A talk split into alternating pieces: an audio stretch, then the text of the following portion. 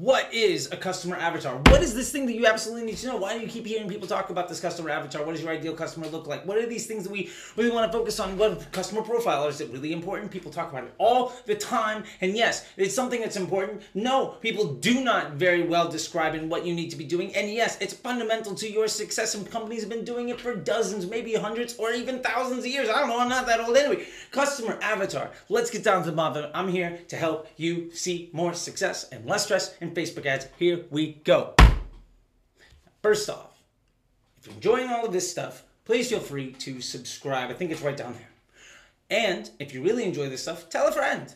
Comment below if you have any questions. And with that, let's get started. By the way, I just want to say thank you to everybody. The page has just been continuing to blow up. We are, at this point of recording, damn near 800 subscribers which is ridiculous considering I started this thing just a couple of months ago. So I really, really appreciate it. With all that being said, let's get into one of, if not, let's say one of, the most misunderstood, wildly underutilized tactics in all of marketing customer avatars. All right, so I'm gonna start this off with a little story. There was a time when I first got into Facebook ads where I was running Jamba Juice. If you've ever heard of Jamba Juice, but it's basically a juice company that sells sugary versions of healthy drinks to people. Now, Jamba Juice was under the impression that their ideal customer was a very healthy, late 20s, early 30s, kind of like yoga mom or like college student that was really into fitness and they were really running that angle. Now, that's pretty much because they never took, took the time to talk to any of their customers. And we'll get down to that in a minute. But more importantly, getting down to the customer avatar, what they did is they drove all of their advertising, especially their Facebook ads, which at the time brand spanking new. We only had really like engagement campaigns and link click campaigns. There was nothing besides that. And then also offers, which was super cool. We're not getting into that today, but offer ads, super awesome. Facebook will do the email retargeting for you. Super fun. Too many people don't even know it exists. Anyway, so Jamba Juice was putting around all of their content to basically try to get these young hip kids or, you know, at the time very young versions of Gen X and very old versions of millennials. Um, this was like 2013, something like that, uh, to come to Jamba Juice and fill up on all of their healthy drinks. Now, they conducted all of their advertising around that customer. And they were struggling mightily, to put it lightly. So, what do we do? We did what everyone should do. We started to conduct market research. We started to reach out to Jamba Juice customers. We reached out to the employees. We reached out to customer service. We started to see who, in fact, is actually responding to this messaging, who, in fact, actually goes. Now, as a result, we found out that while they thought their customer was basically late 20, today would be like a late 20s fitness model on Instagram influencer person. Really, it was a soccer mom that wanted to serve their kids healthy drinks um, in like the middle of the afternoon. And then college students that didn't know what nutrition was and were like, well, I'm drinking juice, this should be good for me. Um, now, the real miss here for Jamba Juice is they didn't understand that, well, their juices tasted really good because it was like, you know, two cans of soda worth of sugar in every drink. Now, if you're a really healthy person and you're really focused around fitness and around the quality of your physical health, that ain't good for you. So, what we ended up doing was going through the market research and we built around a, cust- a few customer avatars. We really understood who these people were. So, we had college students, because all the locations tended to be around colleges. Those were all the locations that stayed in business.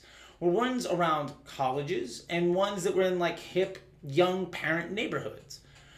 And what we found was basically everywhere where there were college students with money to burn and people with young kids, everybody went to Jamba Juice. Um, and it ended up being a big, big thing for them.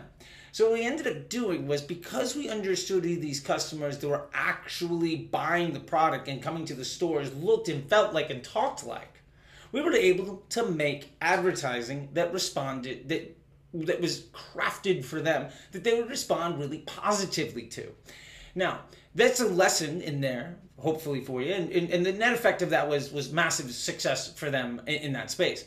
Um, now, what this really gets down to is a lot of people think that they understand who their customer is. And almost everyone's wrong because most people make the mistake of trying to sell to themselves. And the honest truth is, most people don't know half as much about your product as you do. Almost nobody cares damn near half as much as you do. And the people that are really interested probably don't look or sound or behave anything like you do. Uh, and that's okay, right? You just need to understand who they are. So, one of the things that we really, really try to stress when we're making our customer avatars is to start to understand who these ideal people are. So, if you can understand who they are, then you can understand how to make ads to appeal to them and how to make deals that appeal to them and how to make the look and feel of your words and your sites and your customer experience really match up to that type of person. Now, that's a really big thing. It's sort of a groundbreaking idea for a lot of digital advertisers that got into the game when it was stupid easy to basically just abuse all of your customers because the attention was so cheap. But now people are really struggling. Now, the more and more we get into data privacy, the more and more that we see the impacts of iOS 12, iOS 13, iOS 14, iOS 15, laws all over the place regarding concerns of access to data.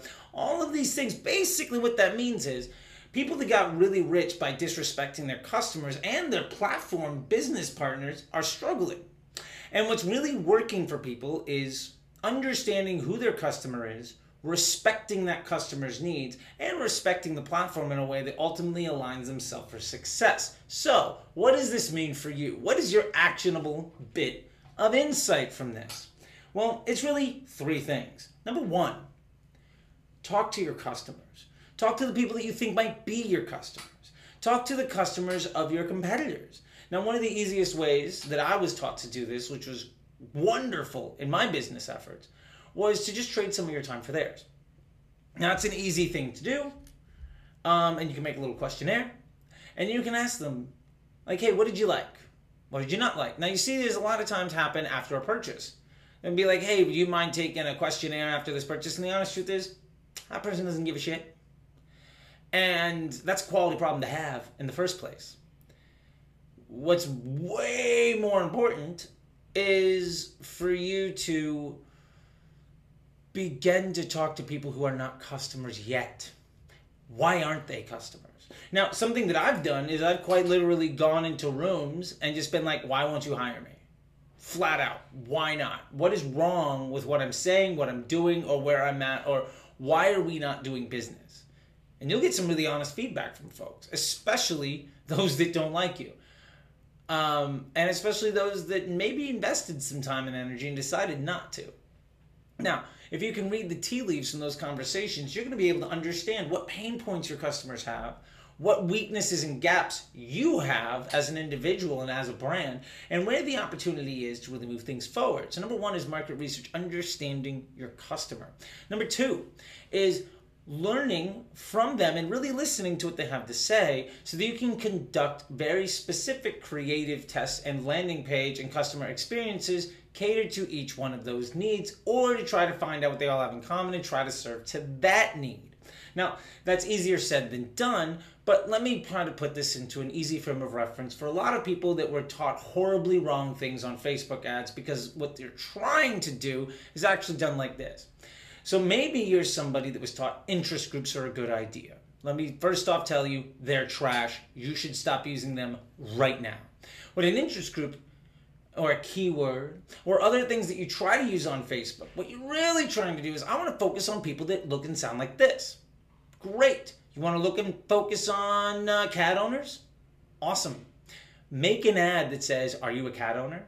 Immediately cat owners are going to respond positively to your ad. Way more positively than those that don't own cats. Me, I'm a dog owner. If you said, hey, are you a cat owner? I'm not going to listen to your ad.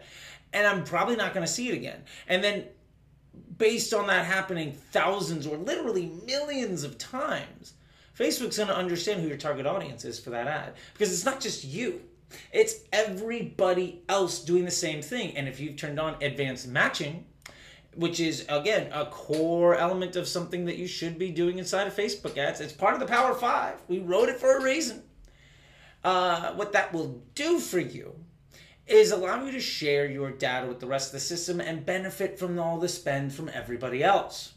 So now you're starting to craft your creative to do your targeting. Now, you've heard me reference it before, but if you want to know more about it, targeting with creative. I highly recommend you check that out. Now, with that being said, the third thing that we need to do here is understand of those audiences, of those types of people, which ones are actually good for us at scale. Now, that's the big thing that we really need to focus in on.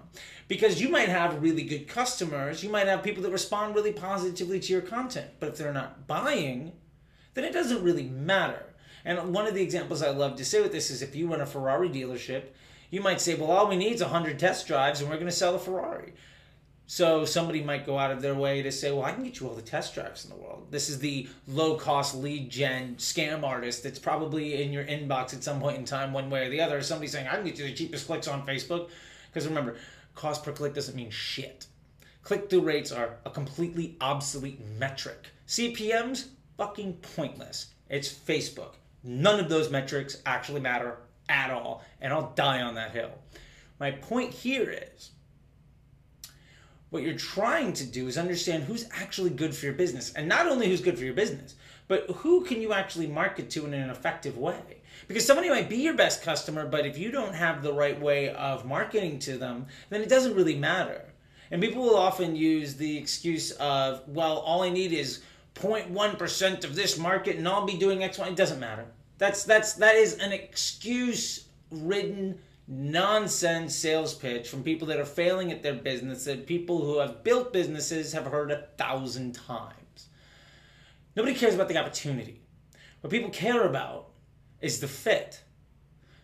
So what you need to do is understand when you're running your advertising, who do you best appeal to? And the honest truth is if you hire a different marketer or a different agency or a different person to make your creative or a different person to buy the ads, you're probably going to appeal to slightly different people because there's a little bit of that fingerprint on everything that you do, whether it's the words, whether it's the look and the feel of the site, whether it's the font used, whether it's the editing, whatever it happens to be, all of these little things appeal to certain people and are off putting to others. So, what you really need to get down to is who are the ideal customers that you can actually convert at a profit to your business in the long run? That is what a customer avatar really is. I hope you enjoyed this. If you like these, you can check these out.